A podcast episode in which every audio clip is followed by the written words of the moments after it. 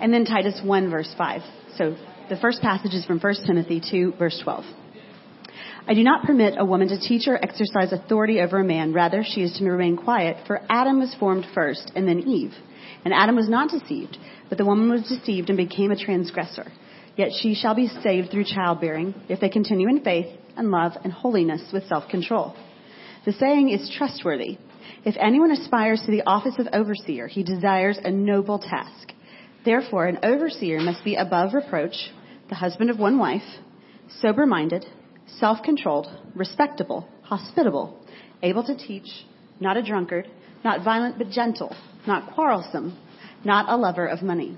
He must manage his own household well, with all dignity, keeping his children submissive. For if someone does not know how to manage his own household, how will he care for God's church? He must not be a recent convert, or he may become puffed up with conceit and fall into the condemnation of the devil. Moreover, he must be well thought of by outsiders, so he may not fall into disgrace, into a snare of the devil. Titus chapter 1 verse 5. This is why I left you in Crete, so that you might put away what, put what remained into order and appoint elders in every town as I directed you. If anyone is above reproach, the husband of one wife, and his children are believers and not open to the charge of debauchery or insubordination. For an overseer as God's steward, steward must be above reproach. He must not be arrogant or quick tempered, or a drunkard, or violent, or greedy for gain, but hospitable, a lover of good, self controlled, upright, holy, and disciplined. He must hold firm to the trustworthy word as taught, so that he may be able to give instruction in sound doctrine and also to rebuke those who contradict it.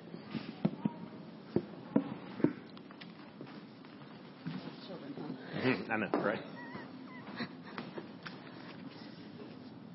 Let's go to the Lord in prayer.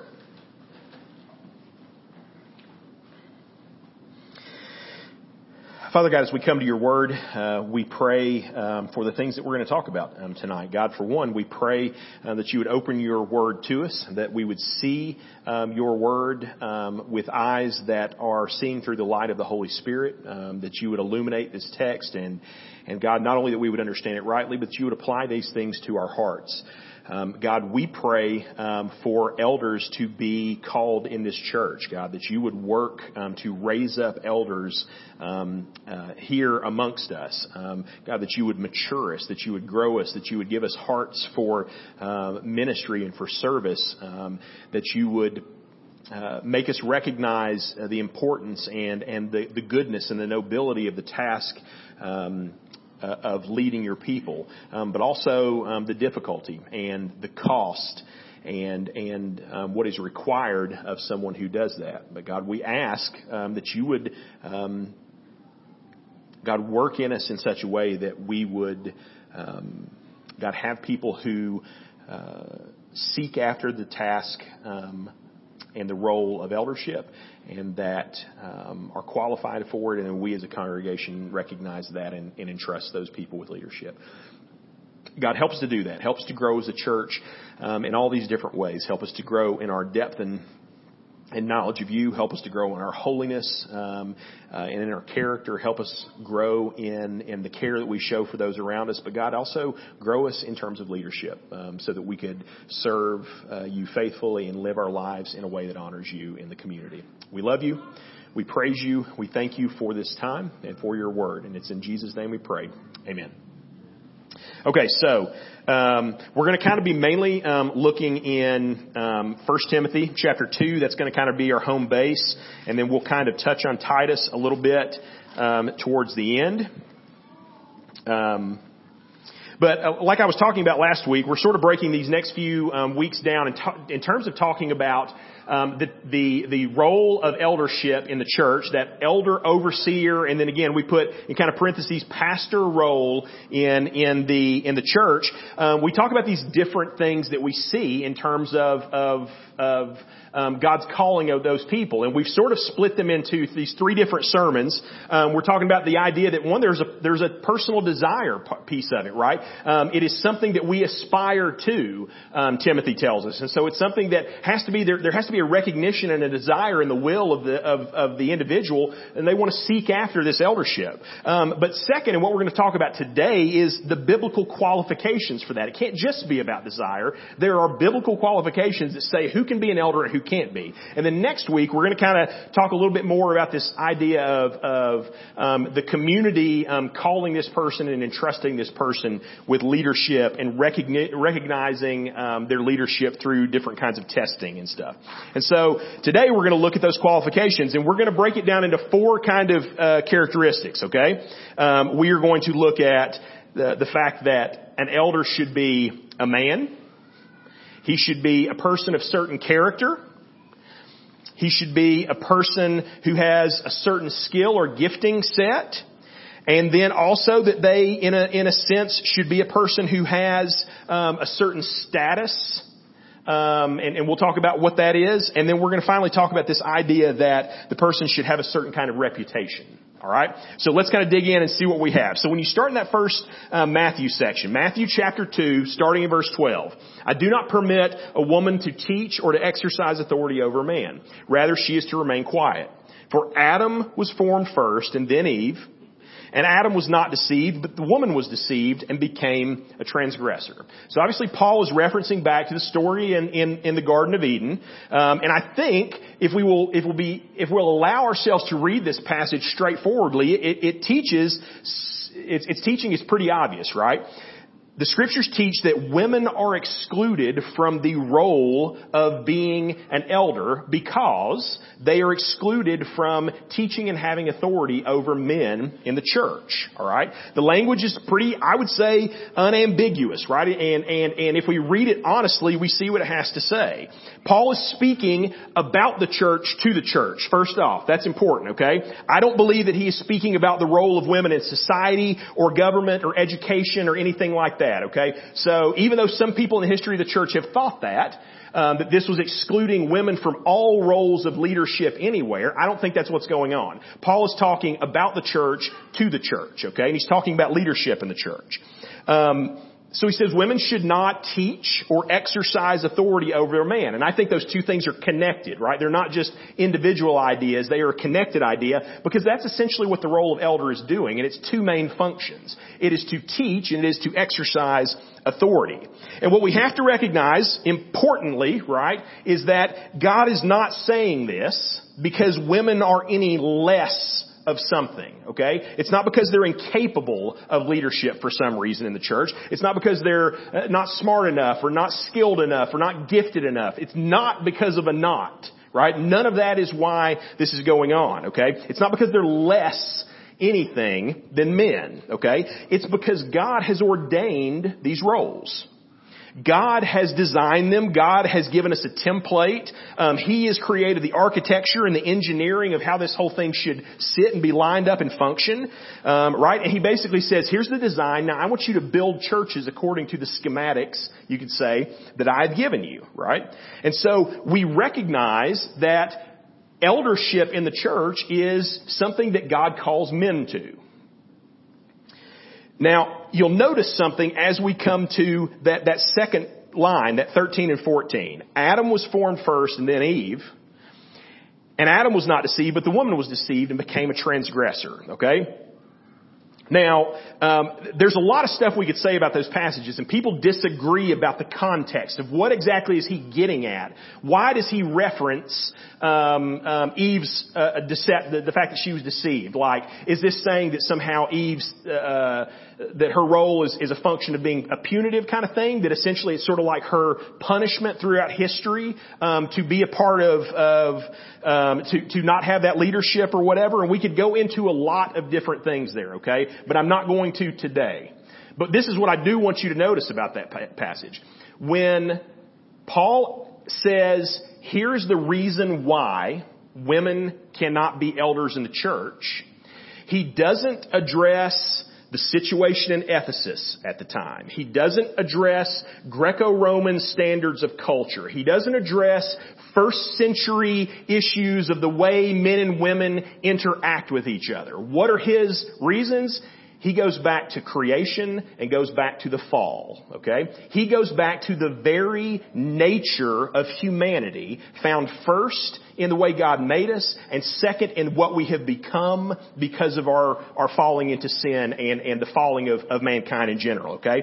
That's important because typically the argument that you hear when you get to this is you go, no, no, no, Paul's writing to a certain context, right? And that context was not universal. They had specific problems in Ephesus and that's not our situation so we don't have to listen to that passage that would make sense if Paul had said the reason why women should not teach or have authority is because here in Ephesus you've got a tradition of women only leadership in the temples and yada yada yada and so since it's all jacked up here, I don't want y'all to do that, only men can be leaders here. But that's not what he does, right? He says since creation and since the fall these things are instituted, okay? So it's just part of our nature, it's part of who we are. Men are called to elder leadership in the church right? If women are not supposed to teach or have authority over a man, then again, it's hard to understand how they could possibly be elders. It would be hard for us to understand any way in which they could act out the elder role in a congregation if they're not allowed to teach or have authority over a man, okay? So that's the first qualification for an elder, is to be a man. Alright? The second thing that we notice in, in this section in Timothy is that there are these 11, um, and depending on how you count them and wiggle room and how the words are translated and different things, but there's about 11 character traits, right? Character aspects that Timothy lists. Titus overlaps some of those traits and repeats them, but then he adds a couple of his own in there that are kind of general traits as well. And most of them are pretty straightforward. Um, there's some overlap in the words even themselves, like two words can almost mean the same thing in a couple places, and we'll see that in a second. Um, but the deal is, is this: they begin to paint a picture of the kind of person we're looking for in terms of elder leadership. Okay? So again, 1 Timothy 3, looking at 1 through 7 about, okay? So the first off, he says this, this person must be above reproach. Alright? So what that means is no serious credible accusations about the person, right? It doesn't mean that anybody couldn't say something about them because even Jesus was accused of things, right? And so there's the, the famous place where, you know, Jesus is accused and he says, you know, uh, when I, when I celebrate with you, you call me a drunkard. And when I'm mournful, you say that I'm demon possessed, right? And like I can't win with you people. They're always accusing him of something but he's not guilty of any of it. And that's what it's talking about. So it's not saying that nobody could ever make an accusation against you. It's that no one could make a serious or a credible accusation against you. Um, so some, a person above reproach. Two, that person has to be a husband of one wife. All right. This is again a passage that's debated by a lot of people. All right. Does that passage indicate that you can never have been divorced? Right. Because if you have had more than one wife through the process of divorce, does that disqualify you from um, from being an elder? And the answer is possibly, but I think probably it is pointing towards the idea of being a faithful husband um, in in your current context, right? It's about the idea of currently being a one woman kind of man, okay, a husband of one wife. That you are not um, seeking after other women, that you're not visiting prostitutes, that you're not having affairs, that you don't have mistresses, that that's, you're a one woman kind of man, okay? I think that's probably what it's getting at. It's pointing toward, toward a character, character trait of, of marital, um, and relational and sexual fidelity in your life, okay? Three, the person is sober minded, right? So other words that are sometimes translated there, temperate, or showing moderation, or sh- showing self-restraint. Alright? And it goes along with the next word, which is self-controlled. Okay? Which sometimes is actually translated being of sound mind. Okay? And those, you think, those words kind of get almost crossed over in their meaning. Sober-minded, self-controlled, right? You're balanced. You don't fly off the handle about things. You think rightly. Your, your life is organized in terms of the life of the mind and the, of your desires and things like that. Five kind of ties in with it too. You're respectable. Okay? That word is literally translated orderly.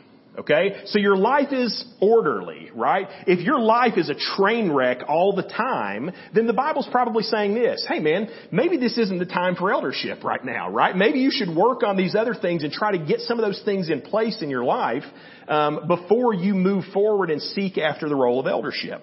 You have a respectable, orderly life, okay? Um, six, hospitable.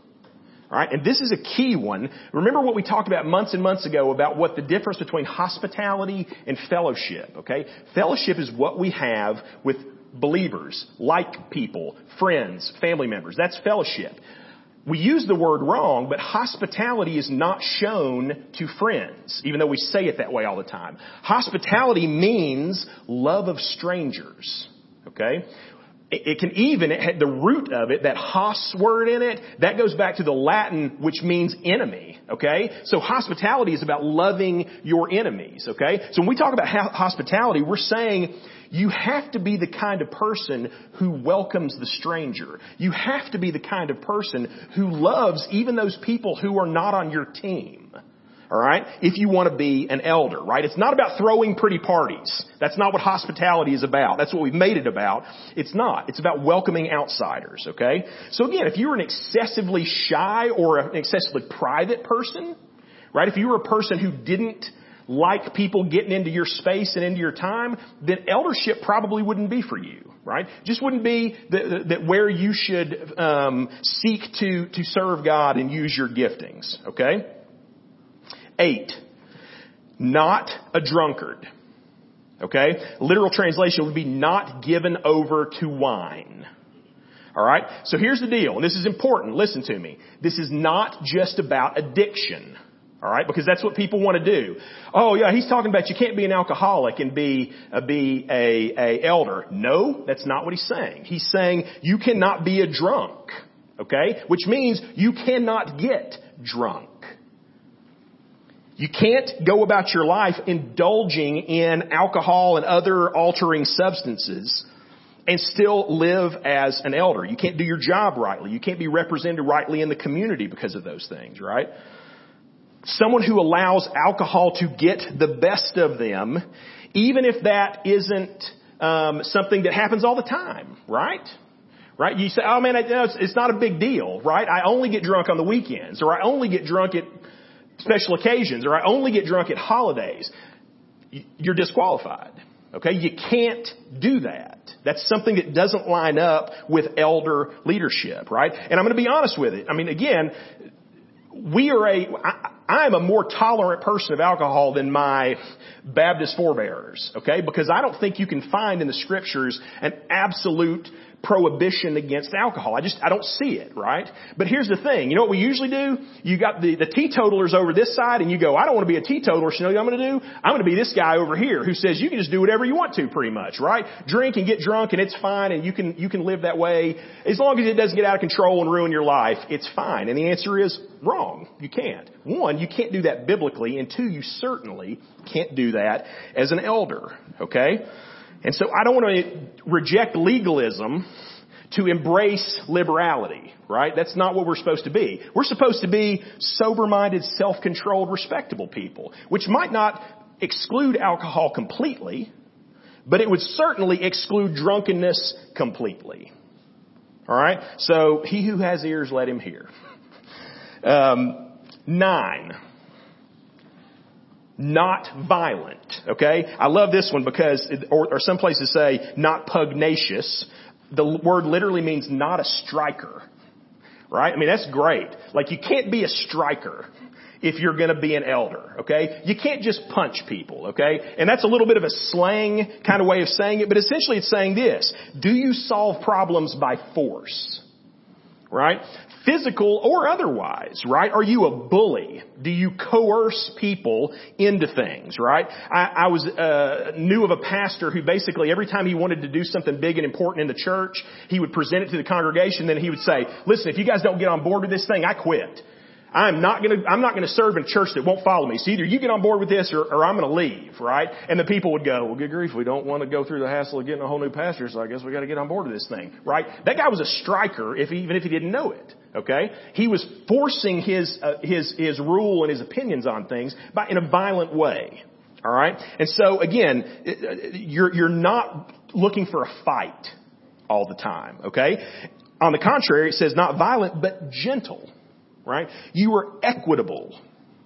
You are yielding. You are looking to make a situation the best for everybody involved. Right, that is countercultural in our culture, right? Because that's not the way men act. That's not the way leaders act. Leaders aren't peacemakers. They're people who drive through and push something home and, and, and exert their will on people. They're not gentle. Sissies are gentle. Not according to the scriptures, right? Jesus was gentle. The Bible calls leaders to be gentle, right? We want hardcore people that don't take any garbage right? Eldership means you're going to have to take a lot of garbage. Okay? You're going to have to come alongside people and work with people and deal with issues and recognize they're growing in a process and man, you want them to be someplace and they're not there yet. And then you try to get them there and they're still not there yet. And it's a process, right? And it can't be forced. You have to be, you can't be violent, you have to be gentle. And then 11, he says this, not quarrelsome. Right? So guess what? That means abstaining from a fight. Not only are you not looking for a fight, but you're not looking for, a, for an argument right? You're not somebody who's just always wanting to pick. Okay? I, again, I know, and I can be a little argumentative at times. I recognize that, right? But I know pastors who maybe you can't talk to them without them correcting and saying, nope, it's all wrong. Let me tell you what the way things really are or whatever, right? Um, that's not the way we're supposed to be. We're not always supposed to be just looking for a fight and an argument. Um, I've always liked the phrase that, that there are a lot of Christians who are known more for what they hate than for what they love, right? Man, I don't want, that's not the kind of person we're talking about. Elders are supposed to be people who are known for their loves, not just for what they're against.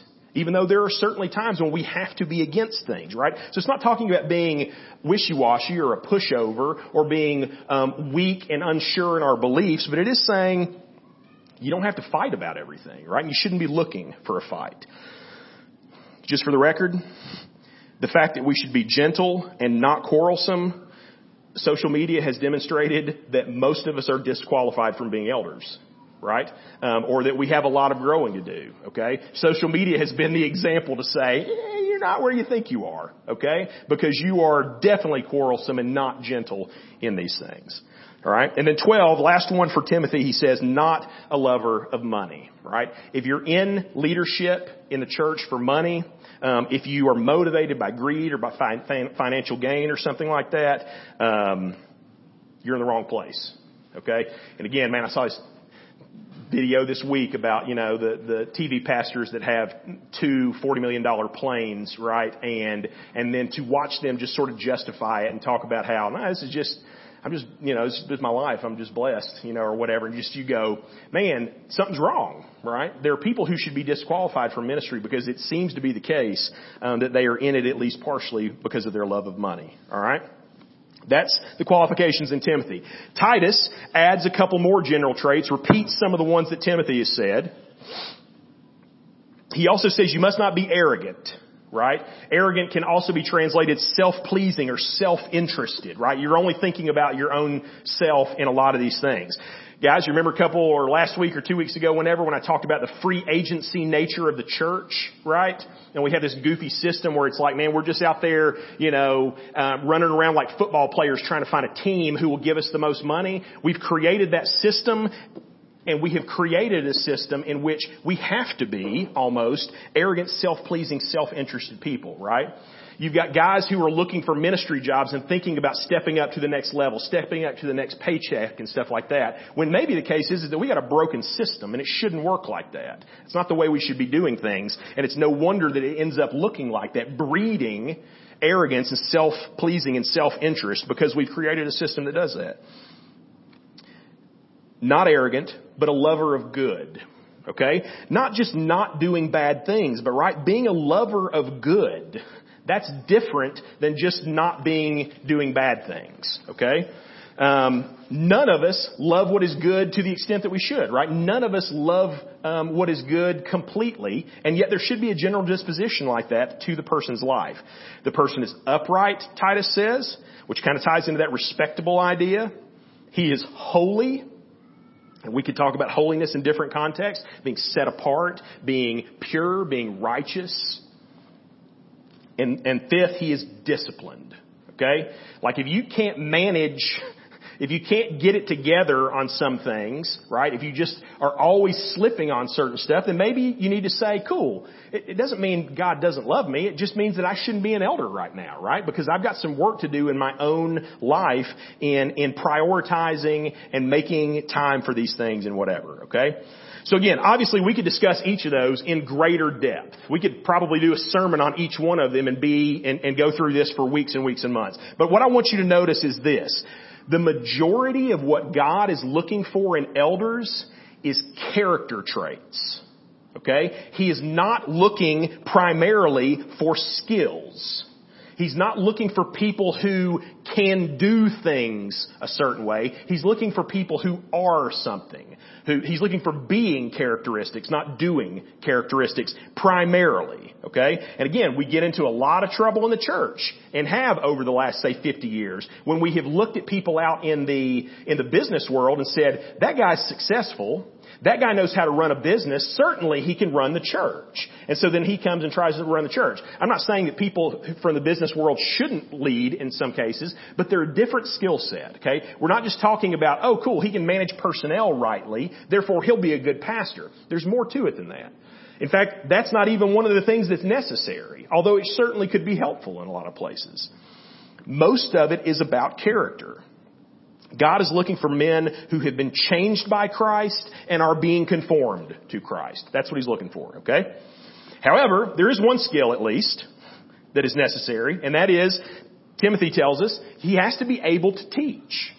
Okay? He has to be able to teach. The task of teaching is intricately connected, intricately linked to the elder role. Okay? And again, that's the reverse justification why women cannot be elders. Because if they're not allowed to teach men, then you've eliminated half your congregation um, if you have if you have women elders. Elders teach. That's what they do, right? There's one skill they have to have and one task they have to perform. It is the task of teaching. Does it specify what kind of teaching? No, it doesn't. And so probably we should not try to force um, that, that teaching word into our own category. So maybe it's the context of preaching from a pulpit. Maybe it's lecturing. Maybe it's Bible studies. Maybe it's leading in personal discipleship. You know, it could be lots of different kind of contexts. Okay, but they must be able to teach, and I would argue they must teach right? We, we sometimes will do this thing in churches where we say, well, well, he could teach if he wanted to, but he's not going to, and he never does. And I go, I don't think that's right. I think you should be exerting that gift um, in some way, shape, or form. Okay, and so Titus actually clarifies what we're getting at when we talk about teaching a little bit. If you look in Titus verse nine, chapter one, verse nine. Titus says this person, this elder, must hold firm to the trust, trustworthy word as taught. Okay? So he has to hold firm to this word that's been handed down to him. That means he knows it. He understands it. He has a solid grasp on it. And then it says, so that he may be able to give instruction in sound doctrine. Right? So what does that mean? Tell it to other people. Explain it clearly. Like convey the, the, the content and the nature of the gospel and God's word to other people rightly, okay? That's necessary to be an elder. And then lastly, and also to rebuke those who contradict it, right? So that means generally defend the Christian faith against not only insiders but outsiders, right? Both sets of people. Because there are going to be people in the church who are either because of their immaturity or because of their rebellion are going to buck what the word says. And it's the job of the elder to come in and say, that is incorrect. Um, that is wrong. You are understanding this wrong, and, and you need to be rebuked or corrected in this situation. And then it's also to defend that in, in terms of the, the outside the church, right? To be able to talk to outsiders and say, this is what it, the Christian faith looks like, and this is what it means, and this is how we understand it. Okay? And so, so you see a bunch of character traits, a bunch of character issues, and then this one skill that is necessary. But you also notice a couple other things. That's not the end of the, the story. That's not the end of the picture. There are also what we, and I don't know a good way to say it, but these status qualifications that I think are there too, okay? There are a certain situation in life that you should be in to be an elder, okay? And the first one is this. You can't be a new believer.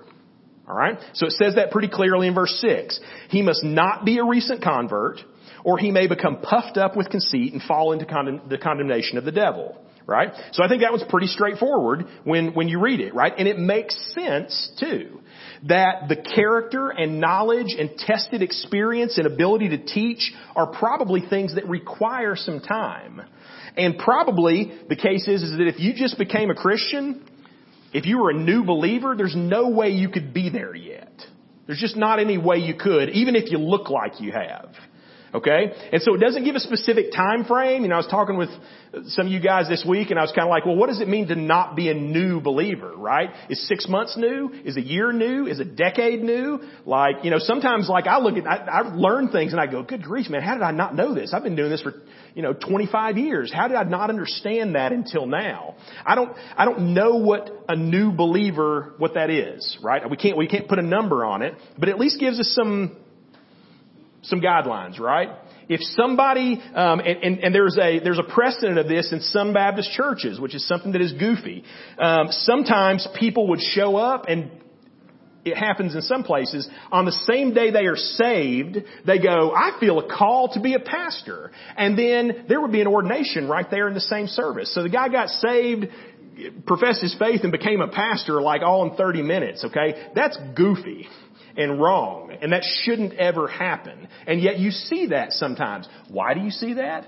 Well, it ties into what we talked about last week. If your subjective feeling of a calling is the only thing that classifies you as a pastor, then who is the congregation to say that you're wrong, right? If you say, well, I feel like God's called me to be a pastor. Well, what do we know? We're just the church who have the Word of God. I guess this guy says he's going to be a pastor, so let's make him a pastor today, right? That's dumb. Okay? And, the, and we're specifically told don't do that. Alright? So, so this person has to be somebody who has been a believer for, for, for a while. Um, it takes time. Sanctification takes time. Testing takes time. Uh, all these things take time. Moreover, being, it says, put in a leadership as a novice in the faith causes problems, man. It just, it causes problems. It says, Paul tells us that it tends the individual towards conceit and arrogance, right? They suddenly feel like, oh, well, I've been elevated to this position and I'm brand new and now I can start bossing people around or, or whatever. They don't understand what the sacrifices of leadership cost yet, right? And so like I have said this uh, uh, to a number of times at, at Mother Church, right? So they didn't ordain me. I was a functional pastor at that church for a decade or more, but I was not an ordained pastor. And a lot of people would come up and say, man, why is that? And the truth is, is I'm not exactly sure why. Um, there were some different reasons for it. But on one side, I think it was right. Okay? Because that, the church shouldn't have ordained me. Um, right when I got there, right? I showed up and I had been a kid who had come occasionally to their church over the course of my childhood. I showed up for about six months and helped with the youth right? And then I disappeared and gone to seminary. They didn't know me. They didn't know what I believed or what I taught or any kind of thing about me. And so what essentially happened is they said, all right, we're going to, we're going to kind of ease you into this thing, right? And we're going to give you some opportunities and you may blow it. And you may do something that completely disqualifies you. Or you might prove that, that you are worthy of this, um, and that you have been called to this, and that you are living a life that is in line with this, and then we'll ordain you. Okay? And so I don't, I think that's a good thing. Um, I spent, and it's weird to say, I spent 13 years in ministry functionally before I was ordained. And I think that's not a bad idea.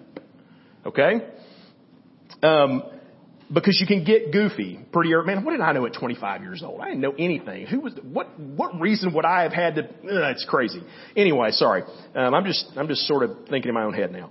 Um, not only is it bad for the individual, man, it's bad for the congregation, right? Um, how many times, and I'm looking at y'all because I know some of you and I've known you for a long time, right? Um, I'll say Adam Morrell and just call him out from, from up here because he's had conversations with me where he said, hey man, sorry about that, right? Just these young dudes who are like 18 and they're like, I know how Christianity works. We should burn this thing to the ground and start over and build it back up because we know what needs to be done. And you're like, hey man, just calm down a little bit, okay? Like, let's, let's, let's kind of see, see what happens. And guess what? And again, like Adam came to, back to me years later and said, man, I'm glad that you didn't just go with that. Like you didn't just help me start a revolution because I was 18 and I was stupid. And I'd just seen a couple of things and thought, I know how this thing, whole thing works now. And, and we don't. None of us do, right? And so what happens is you see this, that energy that we have when we're a new believer and that passion and that drive and that excitement all of a sudden, that will do one of two things. It will either temper you or it will consume you. Right? And it is the job of the church to say, we're not putting you in a leadership position, because if, if you do and you have that kind of energy, it's going to eat you alive, right? It's going to destroy you and probably a lot of lives around you. Alright? So you can't be a new believer, right?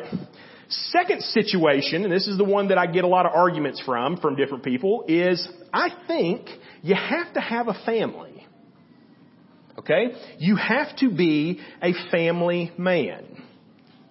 There is in my mind, though admittedly, most people don't agree with me. Okay? Which should put some warning lights up in my head, right? Okay, when I think something and I go, I know what the Bible says, and then I look around at every wise person I know and they go, you're wrong, dude. That should put some warning signs up, okay? But, but just, just hear me out for a second. I think having a family and managing that family well is a prerequisite for eldership in the church. Okay? So first, having a family, and B, managing that family rightly. Okay? So again, some people would say, well, what about Paul, Ash? What about Jesus? If that's the ca- case, then neither of those guys could be elders in our church. Okay? And I would respond, A, Jesus is God. And so I'm not worried about his qualifications. Okay? I'm not worried if he's, if he can manage people and has the character and ability to be an elder. He doesn't count. And then here's the other thing. Paul, we don't know that Paul didn't have a family. Okay? In fact, there are various places in scripture that point to the possibility, if not the probability, that Paul was married at one time. That maybe he had been widowed at this point. And so he may have had a family and had children and done this whole process already and was at a different stage of life now, okay? And so that, that's not an argument. It's an argument from silence, I would say, to point to guys like that. But let's just do some instead of doing deductive reasoning, let's talk about like we've been talking about upstairs before church, inductive reasoning, okay? Let's just read the passage. And so Paul says to Timothy, verse 4, he must manage his own household well, with all dignity, keeping his children submissive, for if someone does not know how to manage his own household, how will he care for God's church? Right? It seems to be the case, just by reading that, that marriage and family are the proving ground, you could say, of your ability to manage and shepherd a flock. Okay? In this case, a little flock, right? A flock of one, two, three, five, or if, you know, you're, one of these people just keeps on having them, ten people, whatever, that's fine. But you can manage your own little flock. And that it, at least that, if it's not necessary, at least it is the norm. Right? Um, and if it's not the norm, then there's no reason for that passage to be there, right? Like I'm going to tell you, I read a lot of guys that I respect a whole lot, and as soon as you read that line, the first thing they say about it is, this certainly doesn't mean that men who are single can't be elders. And I'm like, I mean, it seems like it does. Like you gotta give me a pretty good reason if that's not the case. And nobody gives a good reason. Their, their basic reason is, well, that's not the way we do things. We send guys to seminary and Bible college at 18, and they get out and they have to be a pastor somewhere, and they're not married yet sometimes. What are we going to do about that? And the answer is, maybe not do that anymore, but but whatever, you know. Um, it, it seems like there's something there, right? So again, is it impossible that a man could be um, a, an elder and have proved his managerial and shepherding ability without having a family? I can imagine some scenarios, maybe, right? Like possibly he has he has led a group of men, a small group, or a Bible study, or a Sunday school, or something like that, and acted as a pastor and, and stuff like that. Maybe, right? But I think it at least says the norm, the average way, the typical way that God not only proves your your your uh, ability to shepherd. Um, not only the norm, but the but but the, the the best way to do that is through having a family. Now, so that's having a family. What does it mean to manage a family well? What does that entail? So are we talking about like lockstep, regimental, disciplined family, whatever? I hope not. Man, I hope not. Okay? Because I'm in a lot of trouble if that's the case. Alright? Um, last week we were standing here and Ashley was sitting down here and like I was making some comment and James comes running through here like some kind of crazy person. He runs across the stage and, and I said, James, stop running, stop running. He didn't hear me at all, didn't listen, didn't care, just kept on running past. And I looked at Ashley and I was like, I'm sort of talking about how you're supposed to be able to manage your family well next week, so this may be a problem. Before the words come out of my mouth, India comes the other way. And I'm like, India, stop! And she's like, and she just kept on going. And I was like, this doesn't bode well, okay? So, um, are we talking about the fact that my kid running past me um, in church, that that means I, I can't manage my family well? Well, I don't think so. And here's part of the reason why I think that. Because you look at how Titus describes this situation. Okay? Titus says this in verse 1 through uh, 1 6. He says, and his children are believers and not open to the charge of debauchery or insubordination. Okay? Now I'm going to tell you a couple different ways that I think the normal way we read this passage is not correct. Okay? Because typically what we do when we read that passage is we say, cool man, once your kids are old enough to be out on their own, they're not your responsibility anymore. Okay? They're not your kids. They're on their own life, so that doesn't count. So if you've got grown kids who are out there living in open godlessness and rebellion, that's not on you as a pastor. We're talking about within your household, that's the kind of situation, the deal. And, and I'm going to be honest with you. I, I don't think it includes, I, I mean, I don't think that's the case. I think this is talking about broad picture of our families. Okay? Um, we're talking about children again, not who are living just kind of like who are running in church, right? But what does it say? People, children who are living in debauchery and insubordination, okay? Debauchery has that idea of, it's often connected with drunkenness, but it's sort of this reckless, rootless rebellion, right? Like open um, disregard for the things of God, okay? That's what debauchery is. And then insubordination, right? Literally rebellion. Defiance of parents, community, church, even the law, typically, right? That's what it looks like, this kind of person, okay?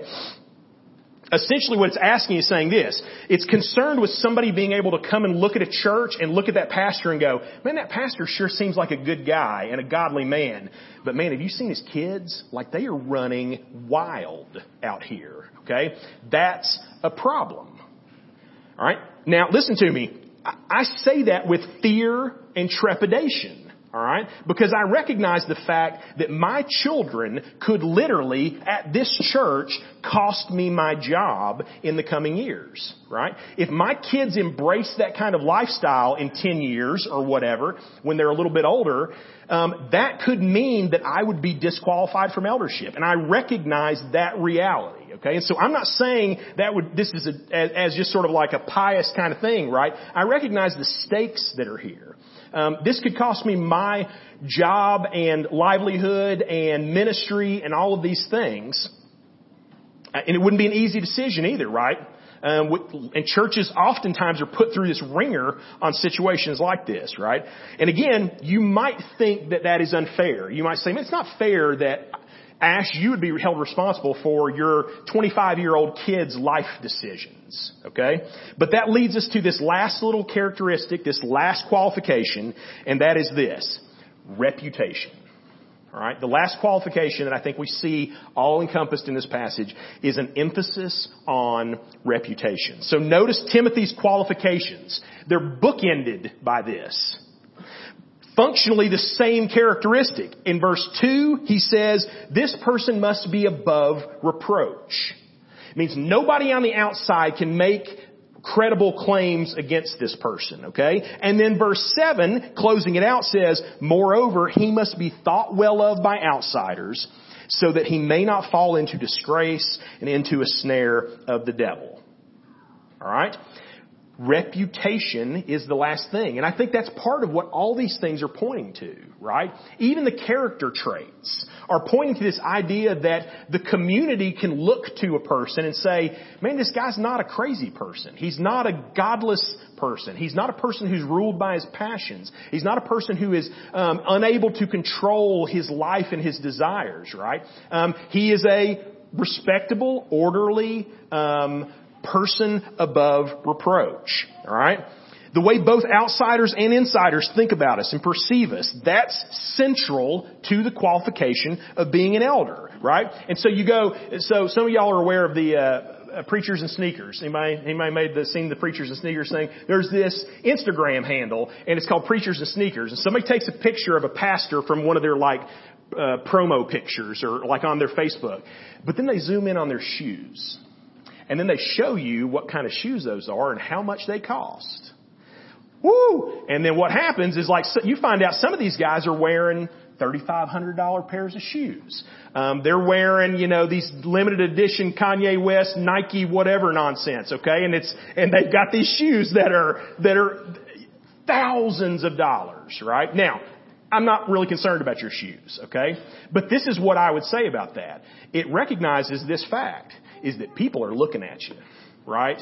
And they are judging your heart and your motives and your desires and what's important to you by not just your shoes. Certainly your shoes are the least important thing. That's why that, that handle is kind of funny. Like it's just funny to look and go, well, you know, that dude's got $400 shoes, right? I got mine at the garage sale or whatever. Yeah, right? So, so it, it's funny to look at that, okay? Because again, most of us could probably go, man, a person's shoes probably don't tell their heart and their character, right? But it does point us to something. The world's looking right? The world is always looking. And you know what our typical thing is? What we want to do is we go, well cool, let them look. I don't care what other people think about me, right? You don't get the luxury of not caring what people think about you if you're an elder. And that's the deal. You don't get to be a person who says, I don't care what people think. You have to care what people think. Not in a goofy teenage girl in middle school kind of way where you're just always like, oh my gosh, what I hope everybody likes me. Not that kind of thing, right? But you have to care about the fact that people trust you.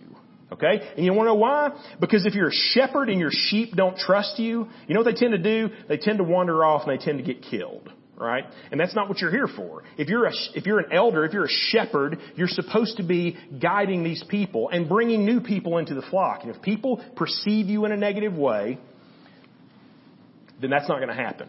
Okay? We don't have the luxury of not caring what people think. Reputation is central, I would say, to all these other characteristics even in this thing, okay? Do we all fall short of that? 100%.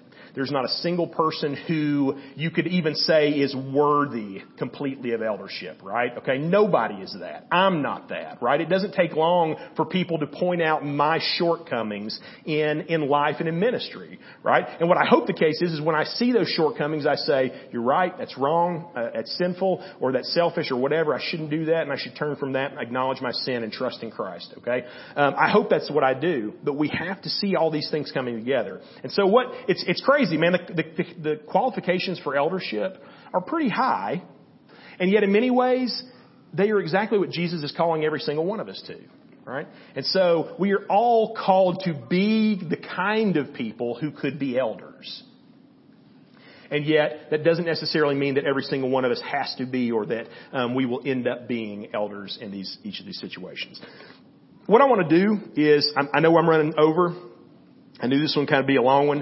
Um, I want to just stop and let's pray, okay? And what I want you to do is not only pray now, but continue to pray for this over the next coming weeks and months and however long it takes us, and probably all the time, because this isn't a process that we get finished, right? Like if God sends us four dudes to be elders in the next six months, we wouldn't look at that and go, well cool, we got that handled, now we can move on to something else. No, this is a process that God is doing in the life of a church at all times, continuing to grow people and mature people and, and lead people, um, and, and so that people come to a point where they step out um, and, and take up the mantle of leadership. And so, I want you to pray. I just want you to pray that God would do this in our church, right? Um, just like, man, you notice that verse in Titus. Paul says, man, this is what I left you behind for, Titus. When I left you in Crete, your job was to go around to the different cities and find men who would step up and shepherd those congregations, right? That was Titus's whole job, right? That was, and it was, it, it was um, critical that that happened, so that these new flocks that were popping up all over that island wouldn't be people just wandering around around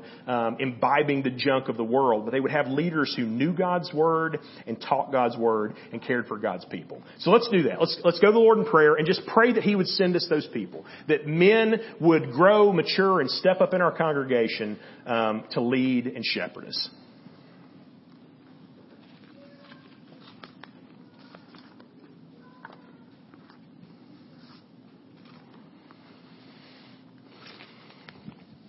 Mm-hmm.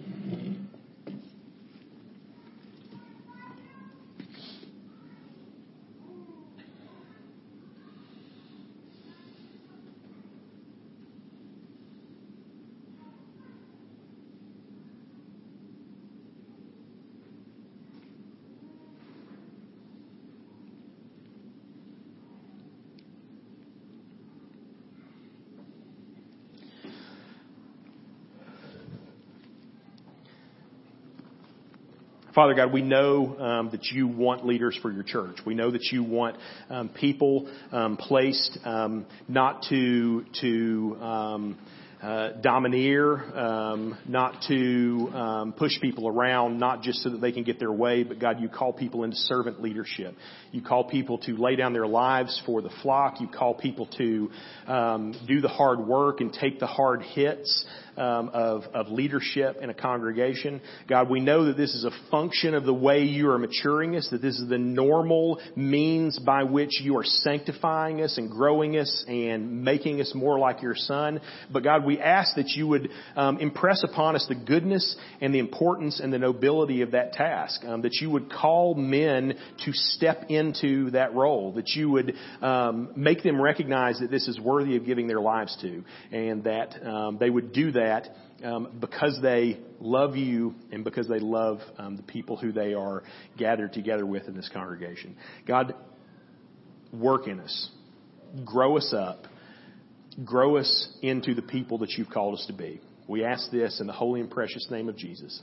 Amen.